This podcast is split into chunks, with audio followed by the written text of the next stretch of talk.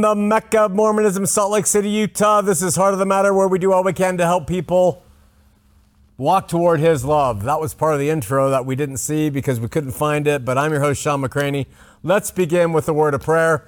Father, we uh, love you and we seek you. We want to walk as your sons and daughters, and we take that seriously. Uh, and, and so uh, we pray you'll be with us and help us as we move forward. Bless um, Seth and Wendy and Mary and Mags and anybody else who helps uh, get the shows out there and up there, Michael and and Larry and uh, and the people who attend campus and all the stuff that we have before us. You've blessed us greatly, and we recognize your hand. I pray for those who watch and who are viewers and who uh, tune in, and I pray you'll bless them with your spirit. And uh, we'll move forward now in Jesus' name, Amen. So you can listen to Heart of the Matter via podcast, Spotify, Apple Tunes, all that stuff. I think it's Apple Tunes. iTunes, iTunes. You can do it. Uh, makes me think of a guy named Amos.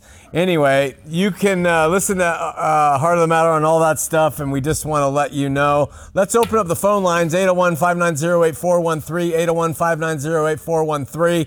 And uh, I want to start off by making an apology to uh, Seth and Wendy and, and Mary and Mags and uh, everybody else. I want to make an apology to the people who commented on last night's show.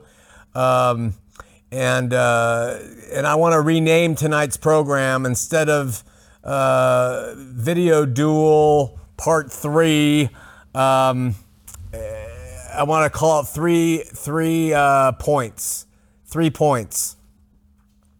And, uh, and I want to explain to you what those three points are. The first point is some of you know that we, before we do this show, we tape our other shows, whether it's Christianarchy Today or if we tape the presentations we've been involved in uh, with Jason Wallace.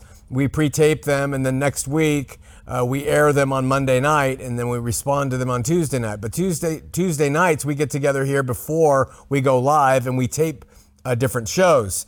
And tonight I had 23 pages of content for our part three uh, presentation that will air Monday night, and uh, I got through about half of it and I couldn't do it anymore. I, I just I said, Well, I think we're going to stop there. And after it was done, I said to Seth, How long are we gone? He said, 32 minutes.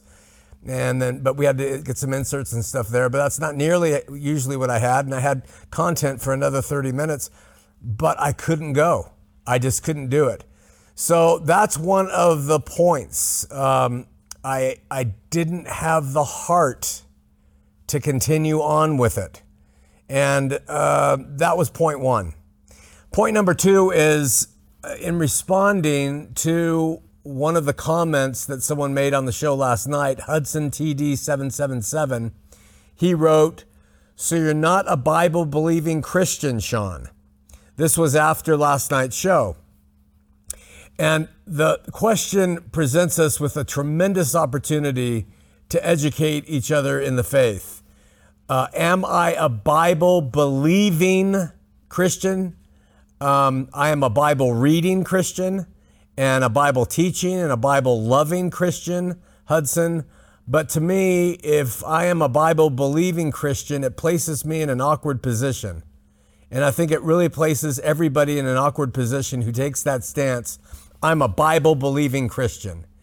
Because the Bible consists of the Old Testament and the New Testament and, and, and all those books and everything that, and to say I'm a Bible believing Christian, it kind of goes contrary to how God established uh, us in this day and age.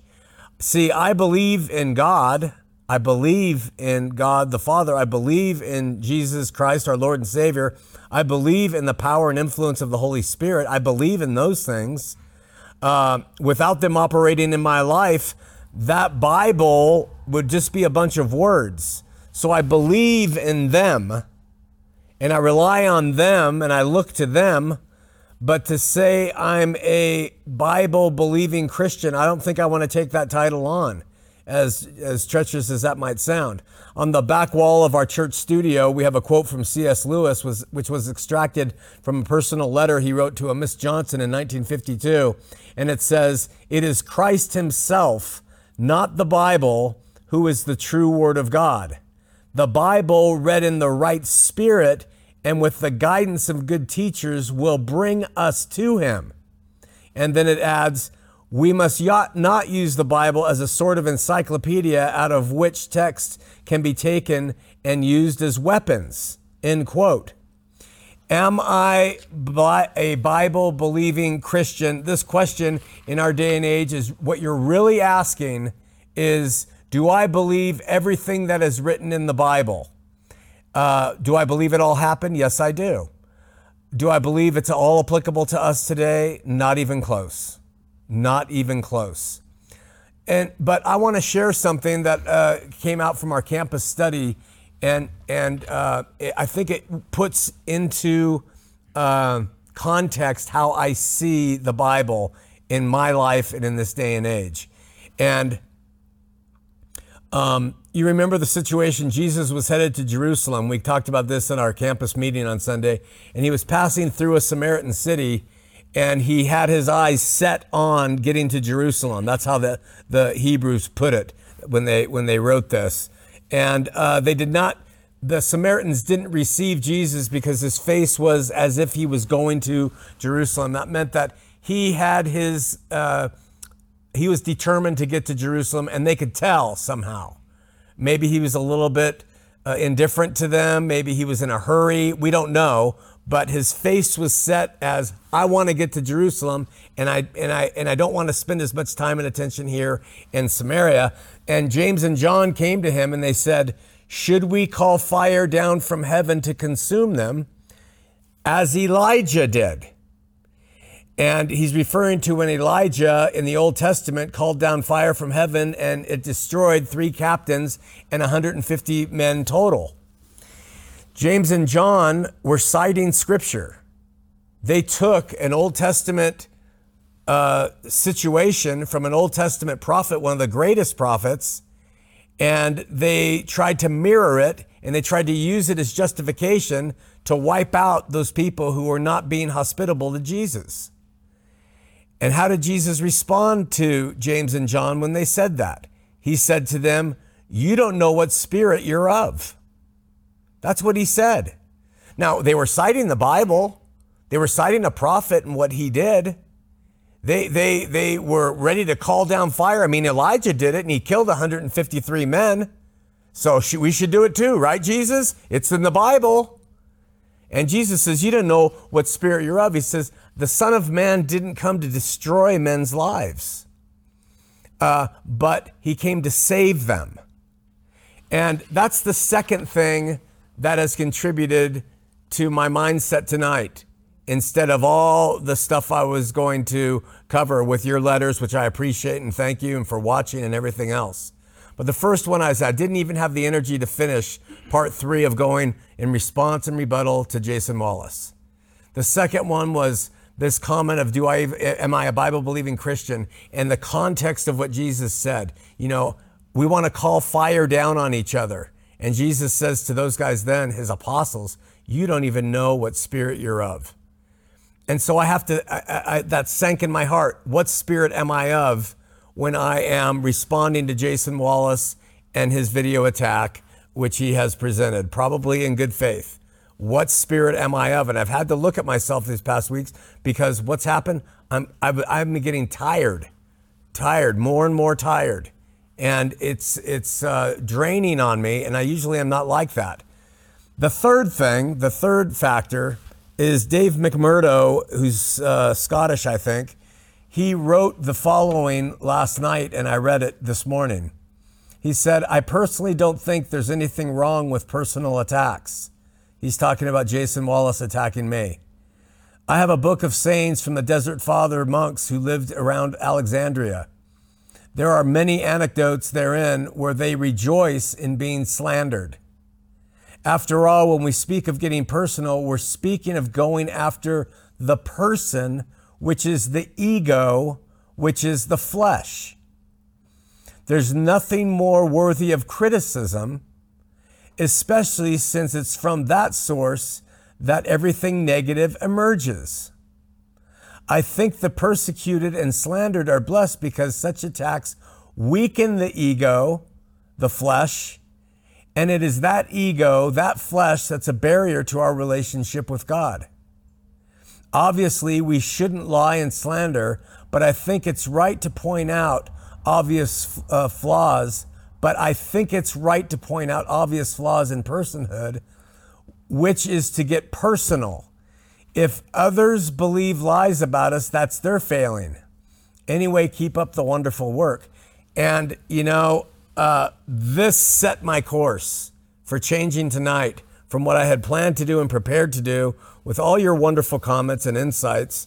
And uh, based off the video that, that uh, Pastor Jason Wallace prepared, uh, but David is dead on.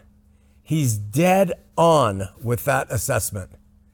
That personal attacks should not be seen as something bad. They should be seen as something that is uh, putting us through the refiner's fire. And how do you respond to it? When I was a kid, I reacted immediately to any sort of confrontation. When I was a teenager, I instigated confrontation.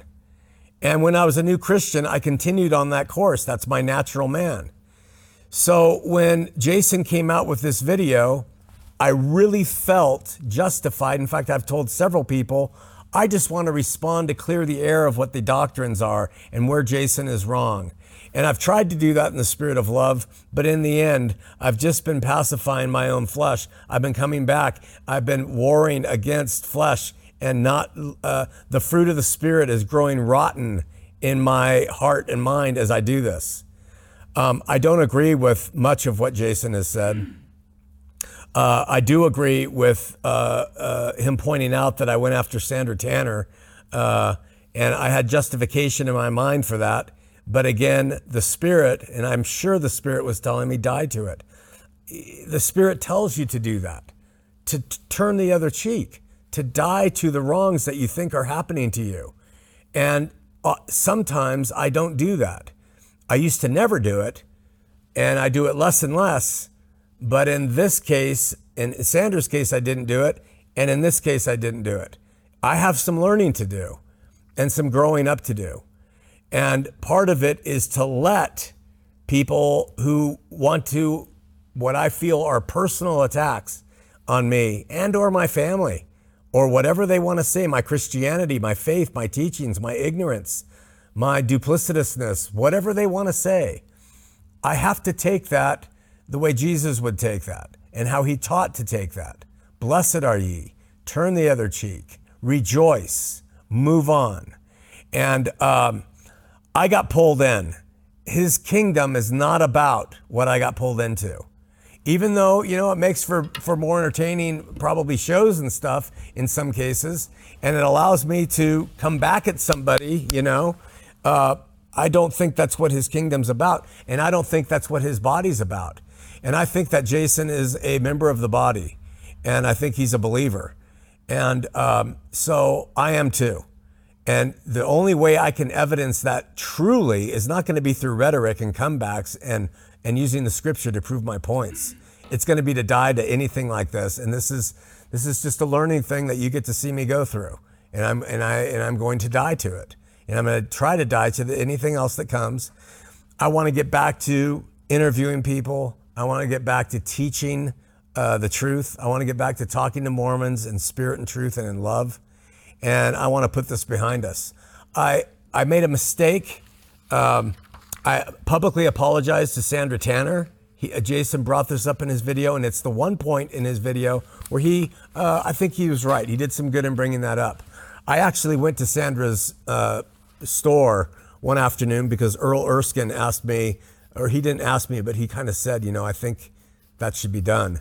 And uh, so I took his advice and I, and I went over there. And Sandra wasn't there, but her office lady was in there who I know from years gone by. And she saw me and I, she, you know, she knows, you know, there was something that happened between us. And I went there, but she wasn't there. And I let it go.